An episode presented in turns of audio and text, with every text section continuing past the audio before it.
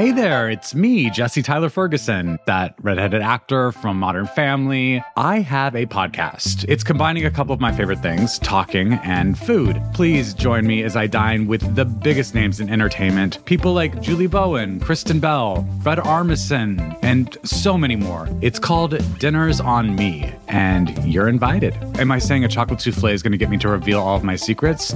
Yeah, I am. Listen now wherever you get your podcasts. Before we start, a warning this story contains details about the death of a young child. Do you come in here? Is it hard to come in here? I come in here every day. I, my clothes are in here. I'm standing with Doug Forbes in the small child's bedroom where he's gathered all of his daughter Roxie's most prized possessions. These are all things that she loved and that had purpose and meaning in her life. There's a brightly colored desk with the words Today is the Day carved into it.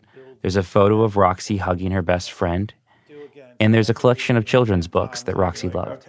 She loved this one. She loved I Stink. It was about a, a trash. Uh, that's more my genre. Also. Yeah, there you go. And we were just, her laugh was infectious. Doug pulls up a video to show me. It's Roxie on a swing set, laughing like crazy. This was actually the last video I have of her. So I guess coming into her room reminds me of really good things, but it also reminds me how empty and quiet it is. That's what I mean. That's what I live in now. It's been four years since six year old Roxie drowned at a summer camp in Los Angeles just feet away from four Red Cross certified lifeguards. In that time, Doug has done everything he could to understand why his daughter died. What'd you find? Well, that's a loaded question. As Doug kept digging, he started to uncover a trail of failings and shortcuts that he says lead all the way up to one of the most beloved nonprofits in the country. From the newsroom of the Washington Post, this is Post Reports. It's Monday, July 17th. I'm Douglas MacMillan, a corporate accountability reporter at the Post. And for the past several weeks, I've been reporting on the Red Cross's lifeguard certification program. I've done interviews with former Red Cross employees and aquatic safety experts, reviewed documents from lawsuits against the Red Cross, and I've even flown across the country to knock on the doors of former Red Cross certified lifeguards. The iconic nonprofit certifies 60% of lifeguards in the country. It's widely viewed as the gold standard in water safety. But as part of this investigation, I met a father who is fighting to expose what he says is a huge gap in oversight at the Red Cross. And I talked to a former Red Cross employee about why he doesn't trust Red Cross lifeguards to keep his own kids safe.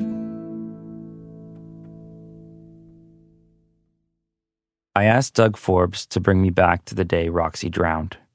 He and his wife, Elena, had just dropped their daughter off for her 10th day at Summerkids Camp in LA when they got this voicemail from the camp director. Elena, it's Jamie from Summerkids. Um, please call me right away. I remember when Elena heard the message and called back. I thought that Roxie might have had a broken bone Doug and Elena jumped in their car and sped toward their daughter, who was being transported to a nearby hospital. I remember watching this all like it was in slow motion, blowing through stop signs and lights. And I don't know how we didn't crash the car. Then, as they approached the hospital, Doug saw something that made his heart turn.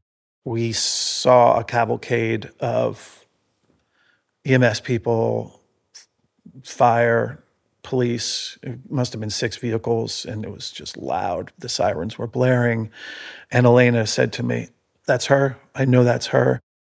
Roxie died on June 29th, 2019. But even while she was still on life support, Doug got an email.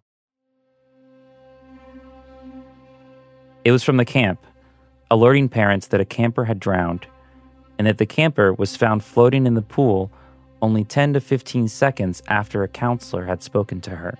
And I thought to myself, how does one drown in 10 to 15 seconds. How do you die from drowning in 10 to 15 seconds? And I said, That's an impossibility, right?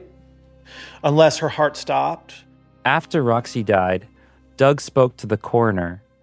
She said Roxie appeared to have been perfectly healthy up until the moment she drowned.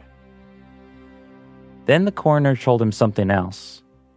Roxie was probably submerged in the water for a matter of minutes and no more than 10 minutes. And I said to myself, 10 minutes in water with nobody recognizing her? In a small pool at a camp, purportedly guarded by four American Red Cross certified lifeguards? The alarm bells started ringing.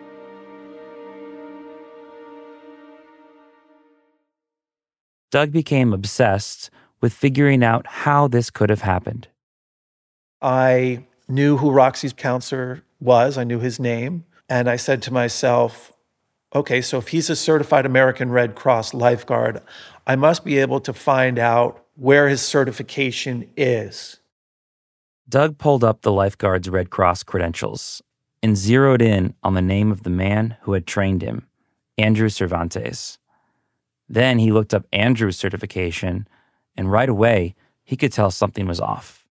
I was in the bedroom and I remember seeing this. And then I believe Elena, my wife, was home, and I said, What do you see here?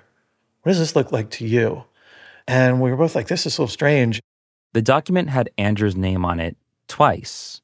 Once it named Andrew as the trainee, but then in the place where the name of his instructor should have been, was Andrew's name again, which made it look like Andrew had somehow certified himself. And I said, That's weird. Can you self certify? Can you literally test yourself and then just assign yourself as a lifeguard? Red Cross rules say no. Someone else must train you. You can't train yourself. And in the coming months, Doug would discover that Andrew had cut other corners too. The lifeguard training process is intentionally rigorous about 10 Americans die of drowning every day, and drowning is the leading cause of death for children ages 1 to 4.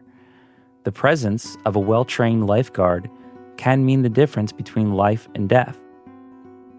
But the young counselors who were guarding the pool the day that Roxie died were not well trained. Andrew said in a deposition that he knew the lifeguarding course was supposed to be 27 hours, but he shortened it to just 8 hours. And then Andrew failed to give them lifeguard tests, which the Red Cross requires.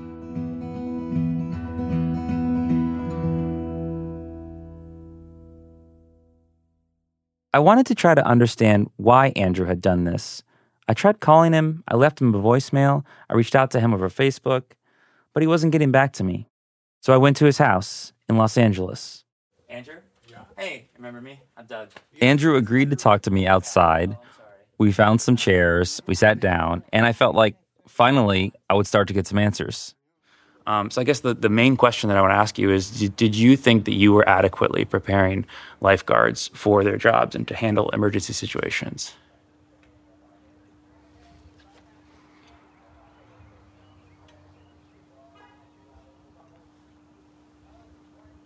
Yeah, I'm not, I don't feel comfortable answering. I mean, talking about it. This happened several more times. I'd ask a question, Andrew would consider it in silence for a few seconds, and then. So, yeah, I don't think I want to participate in this. I just, yeah. So I left. But this story isn't really about Andrew.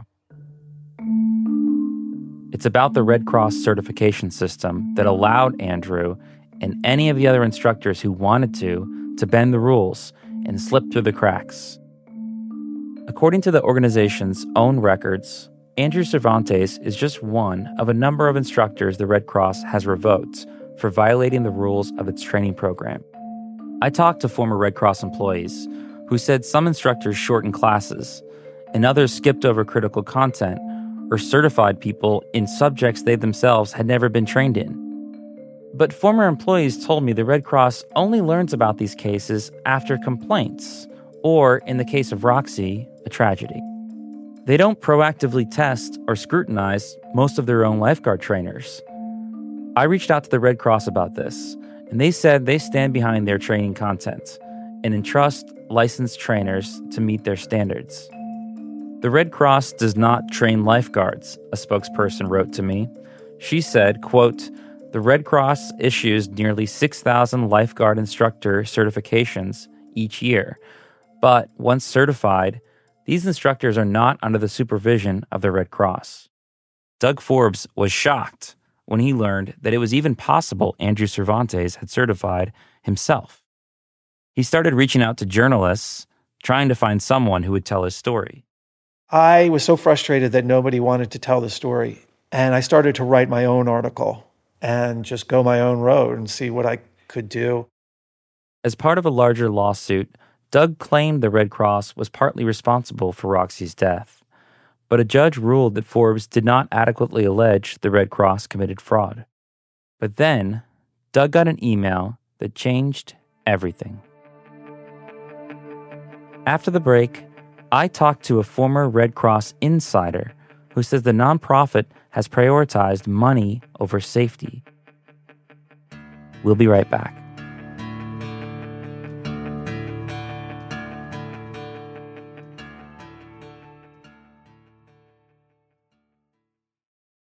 In laws, love them or hate them, you're pretty much stuck with them. And when you're a ruler in the Middle Ages, that can be a serious problem. It might even land you dead. I'm Dan Jones, and on season 4 of This Is History, I'm telling the story of England's weirdest king, Henry III. He's in way over his head, and he's surrounded by bloodthirsty relatives with their eyes on his throne. To listen, search This Is History and follow wherever you get your podcasts.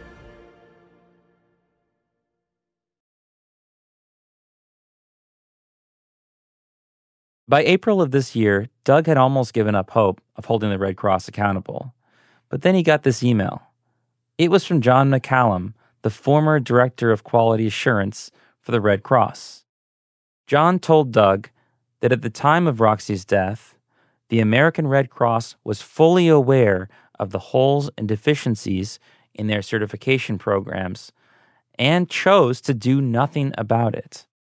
John knew about this, he said in the email, because he had spent years warning his bosses something like this could happen. It was what Doug had been waiting to hear for nearly four years. I collapsed on the floor. I remember crying my eyes out. Like, you know, it's just like everything that I had alleged seemed to be coming true, and I didn't want it to be true. Across the country in Kansas City, John McCallum was breathing a long awaited sigh of relief. I remember there sitting there, it was kind of later on at night, at least for me.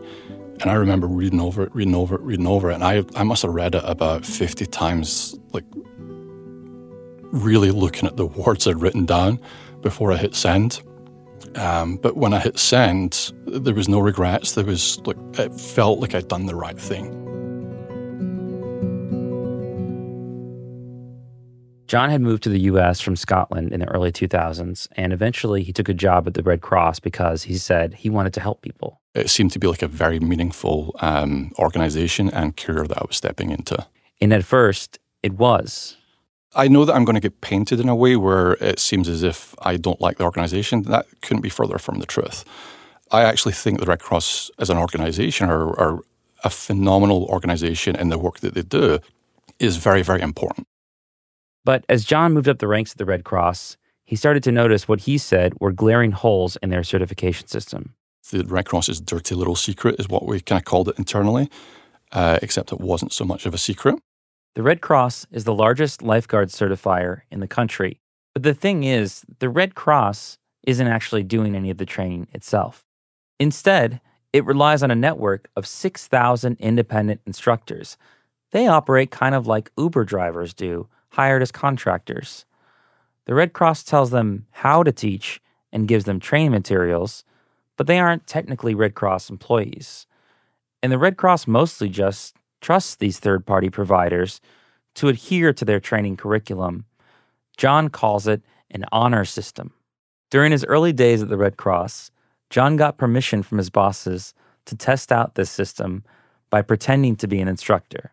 So as I'm learning uh, what the system's able to do, I accidentally kind of trip on, uh, well, I just processed a record that I'm not actually certified for. That to me just blew me away because it, it, it, basically gives everyone the ability to process any course record that they're not certified to teach. And the dangers behind that, if somebody is a, a babysitting instructor and they process a lifeguard certificate, it just creates really, really dangerous situations for everyone involved. And ultimately, he says, these kinds of loopholes were how Andrew Cervantes was able to issue himself certifications. That was happening all over the place. There's so many instructors out there that are just flying under the radar. The, the Red Cross, they, they really don't know who the instructors are, and they have even less visibility into how they, the courses are actually being taught. And so, what, what does that tell you? It, it tells me that there's about four and a half million certificates out there that the Red Cross have no idea about the quality standards of. The first time John noticed this loophole, he says he reported it to his superiors right away, but they didn't seem concerned. They told John they already knew about the problem. So John just kept doing his job. And then in 2016, he was promoted. He was now director of quality assurance, which meant he was responsible for the team investigating complaints about bad training. He would raise some of the problems he saw, but in several cases, John said he was met with resistance. John said he would identify a trainer who wasn't meeting the Red Cross standards and should be revoked, but then the Red Cross would say, we'd lose money if we lost that trainer. Profit has been the, the number one driver. Are you telling me now that this was just about making money? It, it, it seems that way. In their response to me about this, the Red Cross said they investigate concerns about poor training and, in some rare instances, suspend or revoke an instructor if they're deviating from the curriculum. They declined to share data.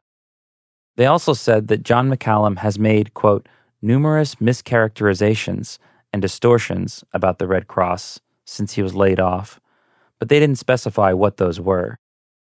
They declined to comment on McCallum's claim that instructors have fraudulently certified themselves and others, but said the Red Cross has upgraded its training software, and instructors cannot submit a course record if they are not certified to teach that particular course.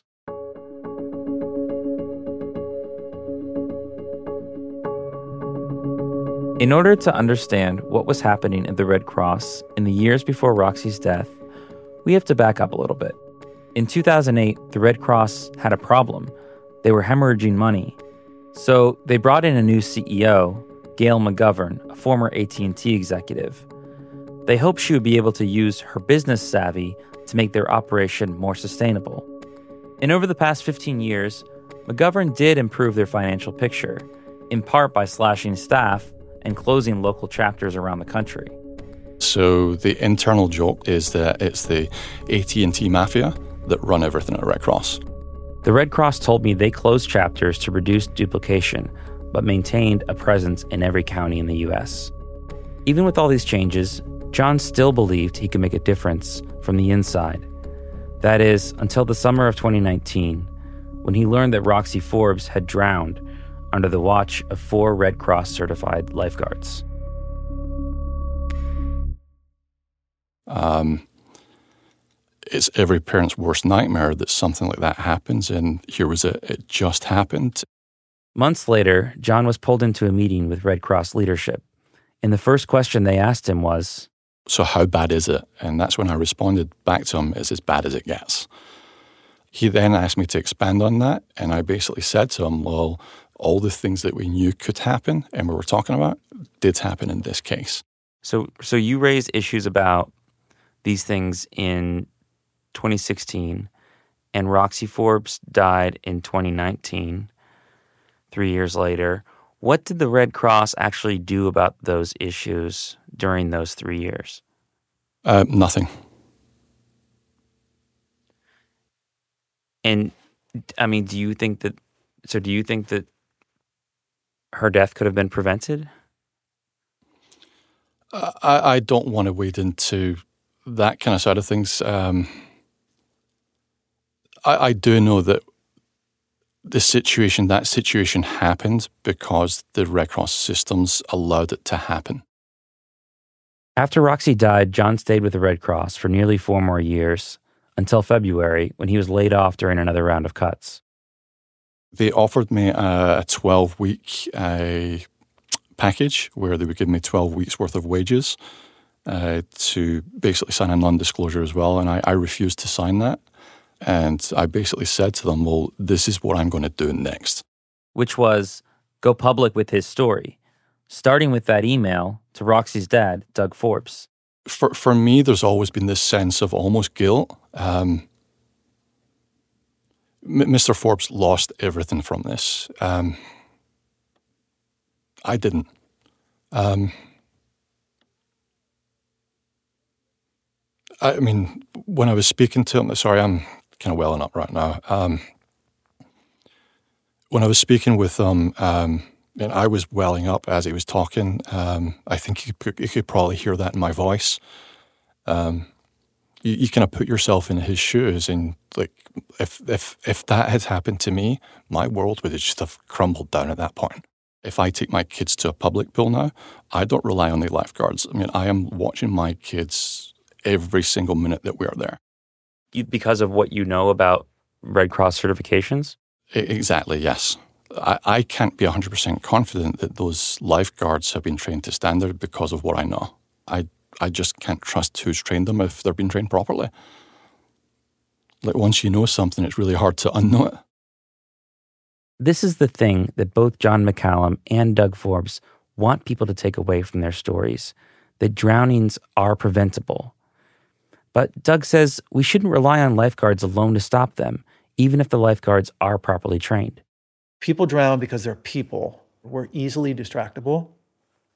And we don't think things are going to go wrong. We have this kind of natural laissez faire attitude about, oh, it'll be just fine. The pool is fun.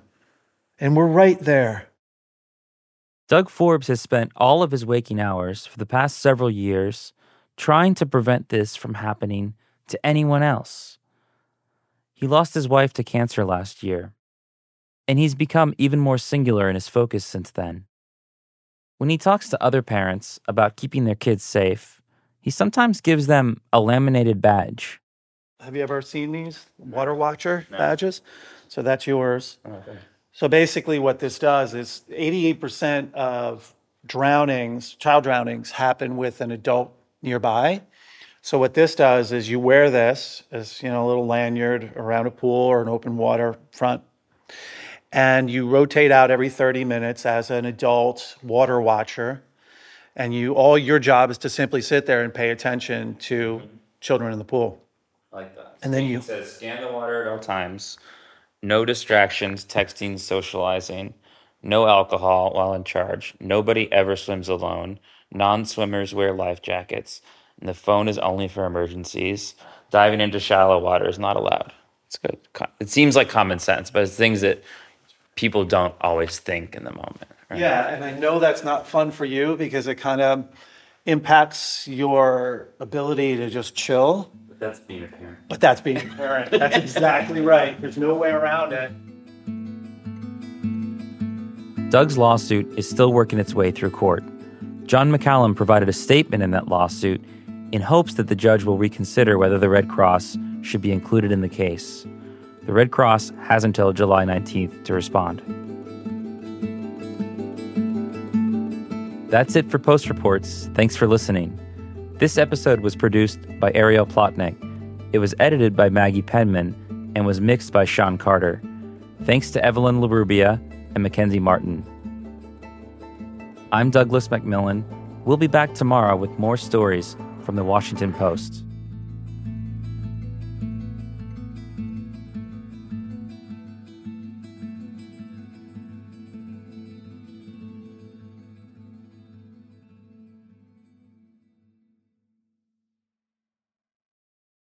Caesars Sportsbook is the only sportsbook app with Caesars rewards. That means win or lose, every bet brings you closer to the types of perks only Caesars can offer, like hotel stays at over 50 iconic destinations, bonus bets, daily profit boosts, tickets to the game, dining, and so much more. Whether you're a new or existing customer, Caesars Sportsbook is always rewarding. Must be 21. Gambling problem? Call 1 800 Gambler. Caesars Sportsbook. Don't just spectate, participate.